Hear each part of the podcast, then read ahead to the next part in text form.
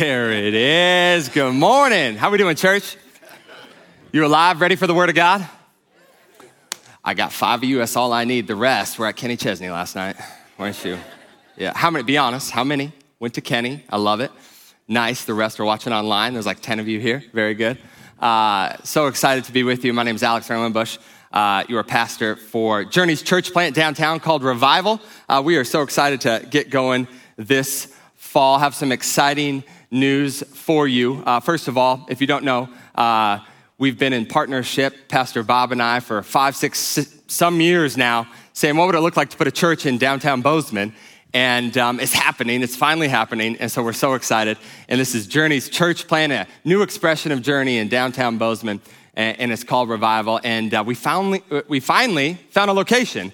Um, so that's exciting. And starting on September 18th, we're going to launch Sunday services at the Rialto Theater in downtown Bozeman. So we're real excited about that. Revival at the Rialto. Sound good? Okay, very good. Hey, we called it, oh, we can clap for that. It's better if we all do it. Amen. Yeah. We called it revival. Why? Well, we, we believe that's God's heart. From the beginning, God's heart is to see a people redeemed, revived into his story. And Habakkuk 2:14, one of our banner verses says, "The earth will be filled with the knowledge of the glory of the Lord as the waters cover the sea." What better place for revival to break out than right on Main Street? We believe Jesus is going to take center stage at the Rialto. The Rialto uh, staff said to us, You're probably the healthiest thing we've ever had in here because we've got a lot of gigs come through, um, but we're so excited. And uh, people have been praying for revival in this county for years, some 50, 60 years. In our prayer uh, is that in our day, we actually see it happen. Lives transforms, homes becoming beacons of light all around the valley. An audience of Christians turning into an army of Christians, rising up to be modern day missionaries in the spaces and places Jesus has put them. At the end of the day, we see revival as God's arrival in our life. Revival is simply God's arrival in our life, in our marriages, men that need a touch from God, in our kids' lives that need a touch from God. Maybe in our homes, we haven't experienced revival and God's fresh touch in a long time, and in our churches in this valley. What would revival look like? Man, years from now, wouldn't it be great to say, uh, God was in that place? Just as Jacob dreamed in the Old Testament, he woke up from his dream, he says, I, I know the Lord is in this place. And our vision and our hope is that years from now, people don't come to Bozeman just for the world class blue ribbon fly fishing or Glacier National Park, just two, three, four hours away, or Yellowstone Park, but they come because God is moving there. God's moving there. I got to get to Bozeman because God's moving there. Yes, we got two months of summer. It's beautiful. And then it's snow for eight months, 10 months, whatever. But God's still going to move in the snow. I got to get there. That's our hope. That's our vision. Our vision is revival. Our message is Jesus. And our mandate is love. And it has been the joy of a lifetime to get to see a church the size of Journey say, let's expand, let's go further. And so, what an honor it is to get to be the pastor for the downtown church, Revival Church. You'll see me often here, and you'll see Pastor Bob often down there. It's going to be an incredible partnership. We're real excited. Uh, without further ado, we want to get into the text for today Matthew 13, 44. If you have your Bibles, go ahead and turn there. I'm going to give you a minute to turn there. Matthew 13, 44. Here's the interesting thing about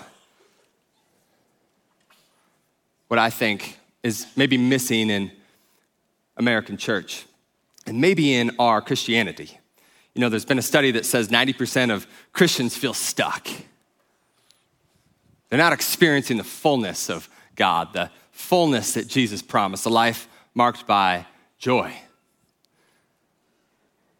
And I often think that the greatest hindrance to revival is our satisfaction to live without it. Like, how hungry are you today for your life to actually change? How hungry are you today to see a city awaken to the reality of Jesus? How hungry are you for in your own life to finally get rid of that addiction? Finally get rid of that behavioral trait. Sometimes the greatest hindrance to revival in our day is our satisfaction to live without it. In fact, I saw a sign the other day. I was walking around. Church billboards are funny, man. Holy cow. And I saw a sign the other day and it said, it said, it said this. It said, don't forget to include Jesus in your summer plans. And I was like, what? Come on, man. Don't forget to include Jesus in your summer plans. Jesus is the plan. His kingdom is the plan. Jesus isn't an add on to the American dream, He is the dream. Jesus is a radical redirection of heart. We're going to look at a parable today where we see that. This Jesus deserves our everything as He gives us everything. Listen, Glacier National Park's amazing. Great part of a summer plan. Yellowstone, great part. The lake, great part of your summer plans. But my, my fear in my own life, my fear in the life of the church, especially in America, is that we are adding Jesus on to our regularly scheduled program. And I just want all of us to know today that was never his plan for our life. It was never his plan to bring revival. Revival happens when we're unsatisfied without it happening. Revival happens, God's arrival in our story where it's where hunger happens, it's where prayer happens. In fact, I don't believe revival is a sovereign random act of God. I believe revival is God's sovereign response to our hunger. It's not God who tarries, it's not God's God who waits to pour out his spirit on a city. It's us. It's us who long to hunger for him. It's us who long to pray for him to come through, for him to arrive. And so let us not add Jesus into our summer plans. Let him be the plan. And as we open up Matthew 13, 44 today, I think you're going to see this. What does it look like to hunger? What's it look like to give everything? What's it look like to say, All I have is yours? All that I am, all that I ever want to be, Jesus, it's yours. You are the plan. Matthew 13, 44 says, it says this The kingdom of heaven is like treasure hidden in a field. When a man found it, he hid it again, and then in his joy, he went and sold all he had and bought the field. Let me read it again, this time a little slower. This is Jesus speaking. He says, The kingdom of heaven is like a treasure hidden in a field. When a man found it, he hid it again. And in his joy, he went and sold all he had and bought the field. Father, over the moments we share now, over your word, change us, transform us in our chair. We didn't come today to get motivated, we came for a touch from you That your spirit would pour into the places of our heart that are yet untouched, that we've yet given over to you.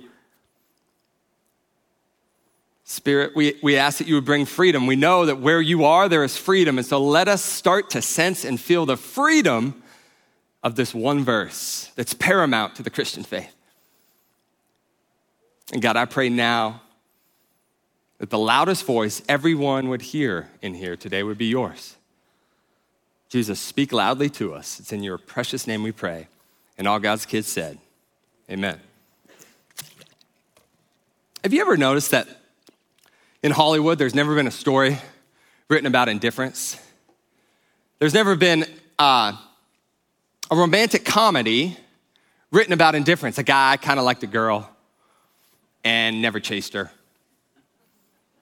Didn't really think it was going to happen, so he just kind of sat back and or in your novels. Maybe you read some novels. Are novels still a thing? Romantic novels? I don't know. My grandma's got some on the shelf. I might need to pick some up. There, you, you, here's what you never see in there indifference. A girl kind of liked a guy and she just sat back, hoped it was gonna happen. You never see it in songs either. Taylor Swift would have no content if she was indifferent. You've never heard a Taylor Swift song? Is, is, that a, is, that a, is that a bad reference? Is that like way too long ago? I'm talking old Taylor Swift, country Taylor Swift, real Taylor Swift. Not pop. Yeah, we got some amens to that. The band is clapping, amen. Not pop Taylor Swift. We love you, Taylor, but I'm talking real country Taylor Swift. Remember, Drew looks at me. I fake a smile so he won't see. Remember that one? That one. No indifference. I know. Trying out for the team next week. No indifference in her heart. You know, I actually had a friend that went to high school with Taylor Swift, and uh, she took him to Starbucks. I don't know why. Uh, she probably had more money than him. And uh, she bought him a vanilla bean shake and, and a muffin. And I was like, bro, why? Like, you're in the car with Taylor Swift. Express your love to her. He's like, no, Drew. Drew was the guy. Drew was a real guy in, in her high school. These songs are written about this Drew guy who's a high school football star. There's no indifference in her heart. She just wanted and longed for him. You know what I love about culture, stories, narratives? Is it points us to something. Indifference doesn't exist in the heart of God. Indifference never existed in the man, person, and Savior of Jesus. The most passionate, overflowing person you'll ever meet is our King Jesus. Now, we all have a different version of passion. I know I'm a little bit loud and crazy, but y'all have, a, y'all have passion inside of you, okay? You do. It just looks a little bit different. I'm 100, ask my wife. I'm either 100% or 0%. I'm either kale shakes or MacKenzie River pizza every night. We all, we're, we're designed though to live a life not of indifference, but of passion, of drive, of all in. That's what I love about Journey, Pastor Bob, and the lead team's vision. We're here, we exist to create all in followers of Jesus, not followers of Jesus who include Jesus in our summer plans, nah, all in. And if you've met Bob Schwan, which all of you have, you know he's all in. Our staff around here, all in. We talk every Monday morning about what does it look like to be all in? Who can we help go all in this week? There's no indifference in the heart of God in this gospel story. Even in the grand narrative of Scripture, it was God who made the first move towards us. It's been said that the opposite of love isn't hate, it's indifference. It's not the sin of commission, it's the sin of omission. It's omitting things from your life. Many of you didn't come in here today like struggling with an addiction. Some of you did. Many of you didn't come in here today struggling with a, a sin, but some of you have struggled with omitting from your life or not pursuing the things of God, myself included. I'm so passionate about this text because here's what I see in this parable. I see Jesus telling a story to his disciples. He tells seven parables in a row. First four to a big audience, the last three just to his disciples. He's trying to get something into his disciples' hearts because Jesus is going to leave eventually. And he needs them to know, hey, this isn't going to be, this isn't going to be a Sunday faith, y'all. This is going to be every day. It's going to be all you think about and it's going to be worth it. And so he tells this incredible parable in Matthew 13, 44. He says, the kingdom of heaven is like a treasure hidden in a field. When a man finds it, he hides it again. And then in his joy, he goes and sells all he has to buy the field. We called this sermon Buy the Field. It begs the question what, in the world is so valuable in the kingdom? Jesus says the kingdom of heaven is like a most valuable treasure. When a man or woman finds it, there's no indifference. And the loss of all things to obtain this treasure, woo, is a joyful transaction. I'll give it all, Lord. It's a joyful transaction. This kingdom of heaven must be of a measurable value because this man is not measuring what it's going to take to get it. He just leverages all he has. This parable describes the great value of the kingdom of heaven, as well as the extreme and urgent measures one must take to obtain it. It would seem that the loss of all things would actually be a joyful transaction to obtain it. So, a quick definition. Man, what is the kingdom of heaven? It's the same thing as the kingdom of God, scholars would say. You'll see throughout the scriptures kingdom of heaven, kingdom of God, one in the same.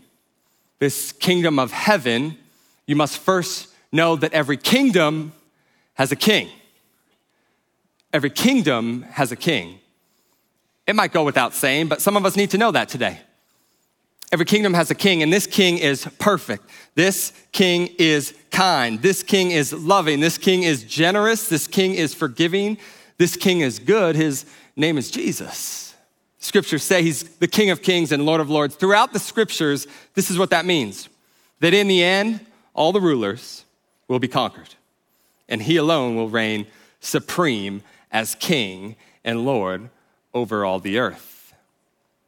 Every kingdom has a king, and in the kingdom of heaven, that king is Jesus. This man finds in the field the kingdom of heaven.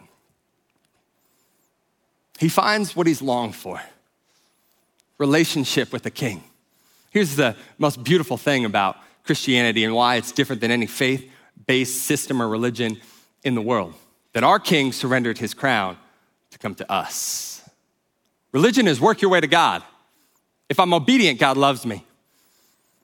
The gospel is Jesus gloriously surrendered his crown and worked his way to us. We're obedient because of his love. This is a king who knows no bounds and will stop at nothing for your future and your, jo- and your joy.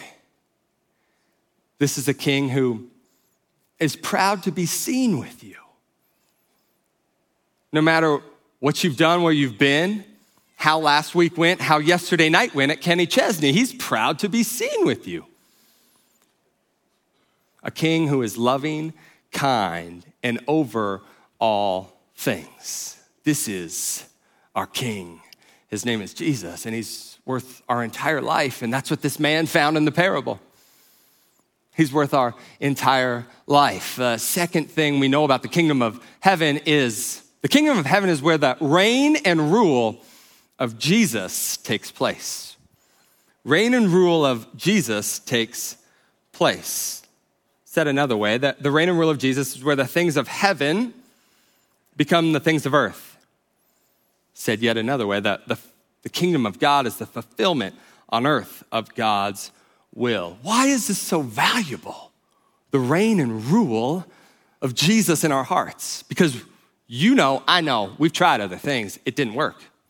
You know, I know, we've given our life to other kings, other fields, other treasures, it left us wanting.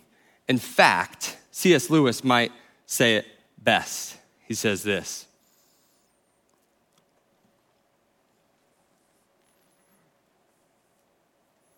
He says this. It's probably going to be on the screen. Let's just do it that way. If we find ourselves with the desire that nothing in this world can satisfy, the most probable explanation is that we were made for another world. If we find ourselves with a desire that nothing in this world can satisfy, and the most probable explanation was we were made for a different kingdom, for a different king than the one we're currently following. This is where hunger comes in. Has the things you've hungered for left you wanting? Have the things you hunger for left you unsatisfied? And could it be that those that hunger for the kingdom of God is actually who God uses to usher in revival? See, the kingdom of heaven isn't a place or a location. Many people in Jesus' day thought Jesus was going to come and institute his father's kingdom and overthrow Rome. He came to bring his reign and rule, and it was going to be inside of you wherever the heart would say, Lord, all I have is yours. Your reign, your rule, your way. Let's get practical. I never want to leave people in obscure language. What does the reign and rule of Jesus like really, really, really look like? At the end of the day, with the decision in front of you, it looks like you on your knees saying, Jesus, if you were to have your way, what would it look like? If you were to have your way in my marriage, what would it look like? Your reign and rule is perfect. Your ways, the scriptures say, are above mine. Your thoughts are above mine. I'm in my 40s, 50s, 60s. You're eternal. Lord, have your way. That's the kingdom of heaven. Advancing in a heart that then advances into culture, that then, guess what? The kingdom of heaven is known by this righteousness, peace, and joy. For those that say there's a king, his name is Jesus. For those that say his reign and rule is best, Jesus starts to use them to bring his kingdom to the places and spaces that are dark. His reign and rule, Jesus that is, starts to eliminate the demonic forces at play in our city. It starts to destroy the lies, as we sing often here, one of the 406 United songs.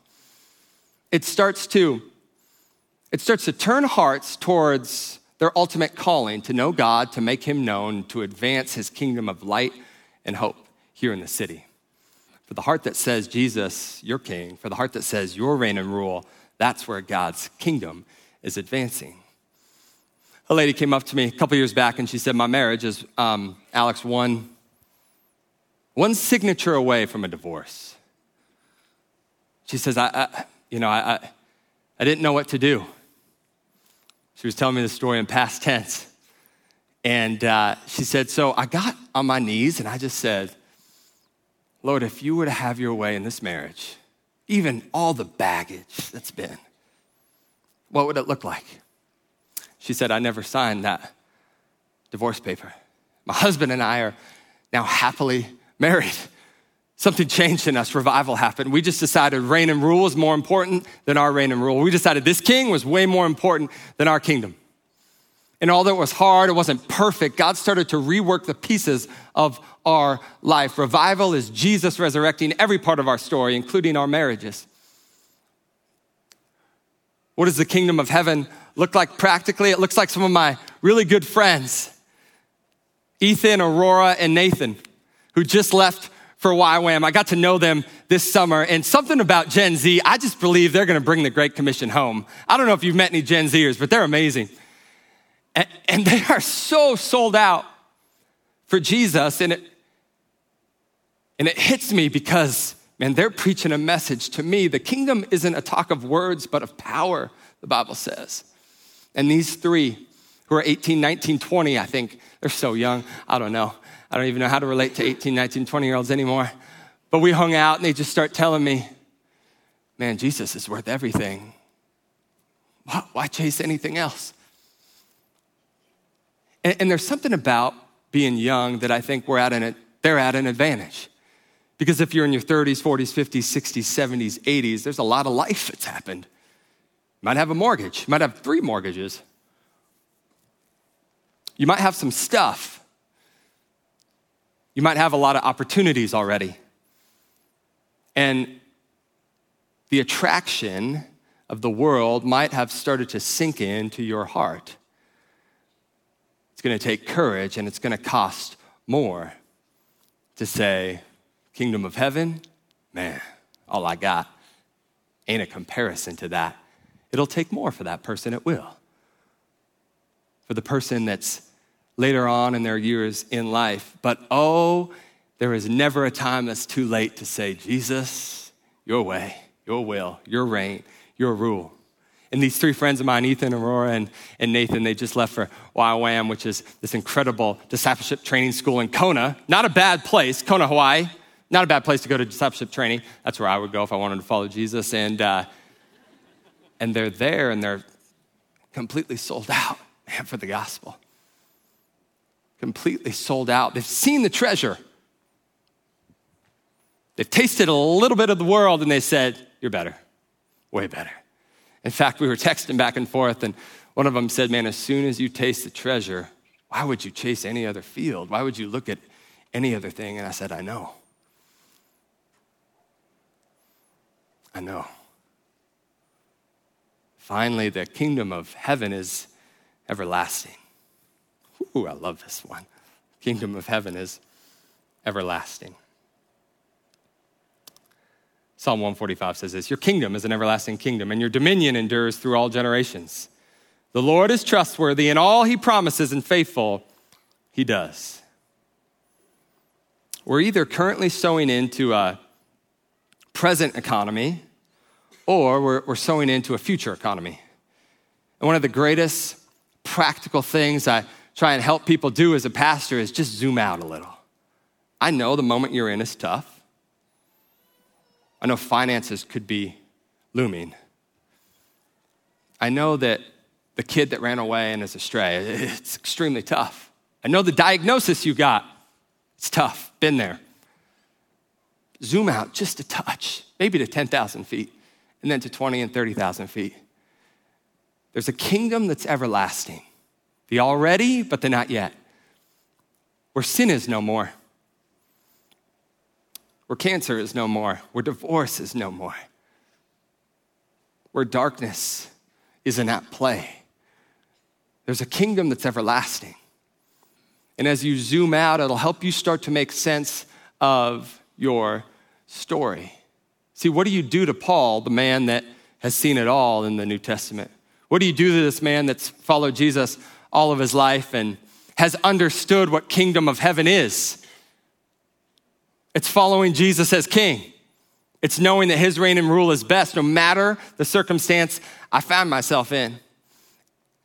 And Paul often talked about, man, don't let these present troubles, in light of eternity, make you think that God isn't still good. Like, what do you do to that guy? The authorities tried to throw him in prison. He just converted the palace guards with songs of praise, right?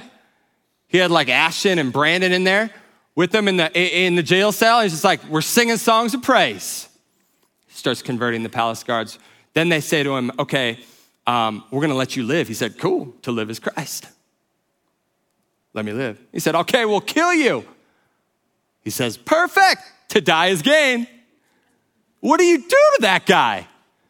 You can't touch that life, man. The enemy cannot touch the life that is fully committed to him, fully committed to the Lord, fully committed to the kingdom of heaven.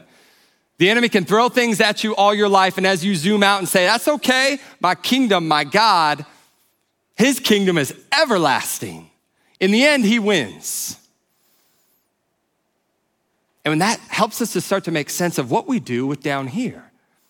If this king has a kingdom, if his reign and rule are supreme, and if his kingdom is everlasting, that helps us make sense of what we do down here. See, the man in the parable, he sees the kingdom of heaven and then he hides it.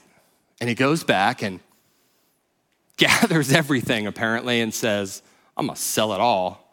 I'm gonna buy that field. I wanna advance that cause. That's a king worth following. Nothing else matters. It's the old song, Turn My Eyes Towards Jesus by Helen Howarth Lemmel that says, As I turn my eyes to Jesus and look full in his wonderful face, the things of this earth grow strangely dim in light of his glory and grace. You know, an interesting thing about her is she was blind. She wrote that song blind. So why would she say, turn your eyes to Jesus? She, she saw Jesus and she had given her whole heart over to Jesus. And she says, Man, I'm gonna turn my life over to Jesus, look full in his wonderful face. And no matter what happens down here, earth is gonna start to grow strangely dim in light of this kingdom of heaven, his glory and grace. It helps us make sense of down here when we subscribe to up there. It helps us to start pouring into, investing into with our time, our resources, our gifting, our opportunities it helps us to make sense of those and make the decision I'm going to actually invest into a future economy. When we were planting Captivate Church in San Diego, there was this incredible moment that happened. We're a year and a half in, and we had an opportunity to purchase a church and keep it a church because it was closing. And I don't know if you know California real estate prices, they're not much better than here. That was pretty astronomical for a church plant. At the time, we had to raise a million dollars in 60 days. And, and we said, No way. How, Lord? And a gentleman came to us that was the lead gift in the million dollars. And he said, I own a strip club. Like, what? Okay, cool, man. He said, but let, let, me, let me tell you, let me tell you how we own it. A group of um, some Christian business investors in San Diego, we all got together and said, How do we leverage our resources to advance God's kingdom here in San Diego? And so they said, Well, we got some money. Let's buy that strip club. Wouldn't it be so nice to have so much money you can just start buying strip clubs for the purpose to shut it down? He shut the strip club down. They got the women into a better life. They got them jobs. They got them counseling, hope, healing. They got them a Bible. And he said, I want to give you, this gentleman, our share to the strip club. So when it sells, it'll be the lead gift in this purchasing of a church. And then it's sold, and a quarter of a million dollars later, the sale of a strip club went to the purchasing of a church on the same street. That's God. That's, that's also some people that say, I want to invest into a future economy. I want to invest into the kingdom advancing in the Gallatin Valley. Can you imagine the resources in this valley?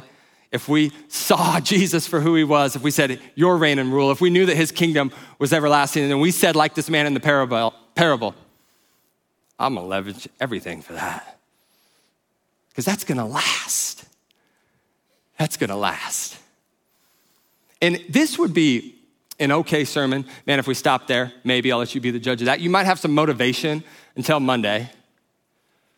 But then Tuesday would come. And here's what I've learned about Scripture. Oftentimes, we'll give imperatives or we'll give instruction without the indicative. That's just, again, a, a theological way to say, hey, Jesus did something on your behalf before he ever asked you to do something. This man bought the field. This man sold everything to buy the field, but he understood something about this treasure. This Jesus. As all scripture points to him, this parable is a neon sign that gives us a little bit bigger picture of what's actually going on. Jesus had a field to buy as well. As God looks down, man, over earth, and he sees his treasures hidden in the field of sin and the muck and mire that has stained the earth, he does something. He makes the ultimate sacrifice. He said, I'm going to purchase that field with my blood. Those are my kids. And for the joy set before him, it says, he endured the cross. Jesus bought the field. Jesus bought your freedom. Jesus bought the current forgiveness that is available today and that many of us are already walking in. Jesus bought your future. It's been said that the, the value of something is determined by the price someone is willing to pay. And the ultimate sacrifice and the ultimate price, Jesus looks at this treasure and he goes and pays the price to obtain it to obtain us, to give us a hope and a future, to give us a kingdom to be a part of, to advance here on earth. And I don't know about you, but if you have kids, it's hard to imagine giving up your kid. It's impossible to imagine giving up your kid for someone that would never love them. It's one thing to say, I'll take a bullet for my friend, my family, even my kids, but it's another thing to say, I'm gonna give up my kid for that person that will never love him. Never respond to the gospel. Jesus says, I'm gonna do it anyway. I'm gonna buy the field, I'm gonna purchase them back. This is why, this is why. I'm gonna close with this.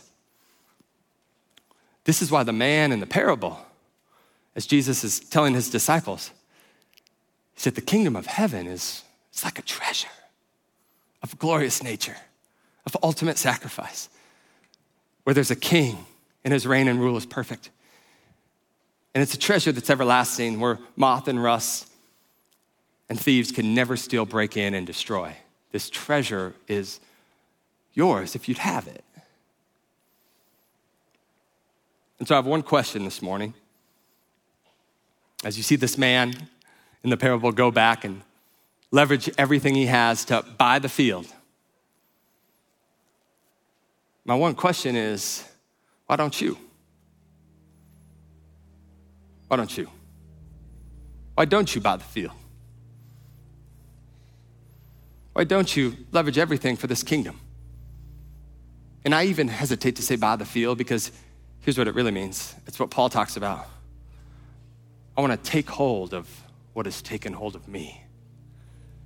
Jesus purchased my freedom. I'm going to take hold of what has taken hold of me. So why don't you? Why don't you? We could sit here a year from now and and you could be entirely different. Shoot, in a week, you could be entirely different. Change happens when our hunger is redirected to the things of life that actually matter. Change happens in our life when our hunger is redirected to the kingdom of God. Revival starts to happen in our life Not because God isn't willing, but because he wants us to be willing and surrender. Jesus is a gentleman. He's kind, he's good. And I think the question before us is why don't you? Buy the field. Take hold of what's taken hold of you. Father, I pray now that as you walk these aisles, you would start to illuminate the areas of our life where we've just included you in our plans,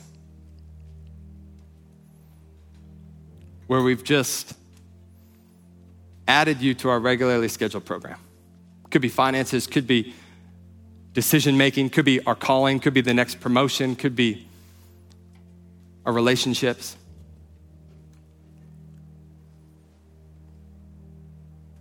And I pray that as we stare at the beauty of the gospel, this good news of you having zero indifference in your heart and moving towards earth to buy the field on our behalf, the treasure that was hidden in sin, pay the ultimate price for the forgiveness of sins and our resurrection. I pray as we see that and stare at that, it would start to change us. And as 2 Corinthians 3.18 says, we, we stare at the gospel and we're transformed from one degree of glory to the next. We're transformed as we stare at this king who's perfect, who's kind, who's loving, who's faithful. I also pray that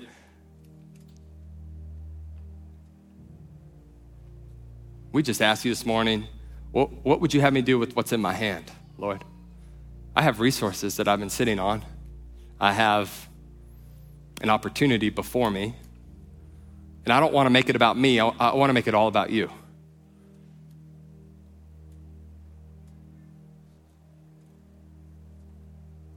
So, Lord, help me. Help me come to find what men and women of faith of old have found that you're just that good. To leverage all of life, all that I have, all that I am, and all that I'll ever be for kingdom advancing, hope and healing advancing, restoration, redemption advancing, the salvation of our city advancing. And ultimately, God, I pray you'd pour your spirit out on us today as we surrender and say, Man, have your way. Let it be so. Your kingdom come, your will be done on earth as it is in heaven, in my family as it is in heaven, in my marriage as it is in heaven, at my workplace as it is in heaven, in the city, on Main Street, at Baxter and Love as it is in heaven. And let us see the results of this quickly, Lord, we pray. The results of the kingdom where righteousness, peace, and joy reign, where a city that desperately needs to see it. Would you show yourself on our surrender? We pray all these things in Jesus' name. Amen. Thanks for engaging with this content. If it was encouraging to you, we'd love for you to leave a review. Hit that subscribe button and share this content with others. We'd also love to connect with you. Best place to do that is journeyweb.net. Don't forget to follow us on YouTube, Facebook, and Instagram. Just search Journey Church Bozeman and you'll find us there. If you'd like to give to our ministry, you can do that now at journeyweb.net slash give. Once again, thanks for engaging with Journey Church.